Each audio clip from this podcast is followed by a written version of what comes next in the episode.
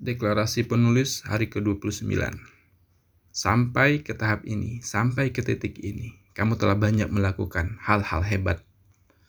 Dan berbagilah kepada yang lain. Bimbinglah junior-juniormu untuk bisa mengikuti jejakmu. Jadilah guru yang terbaik, kawan. Jadilah guru yang terbaik. Jadilah mentor yang terbaik.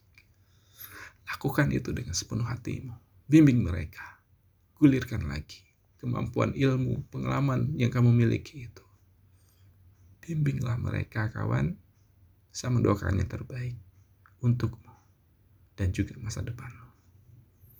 Demikian, saya jurnalis Effendi, mentor menulis dan juga sahabat.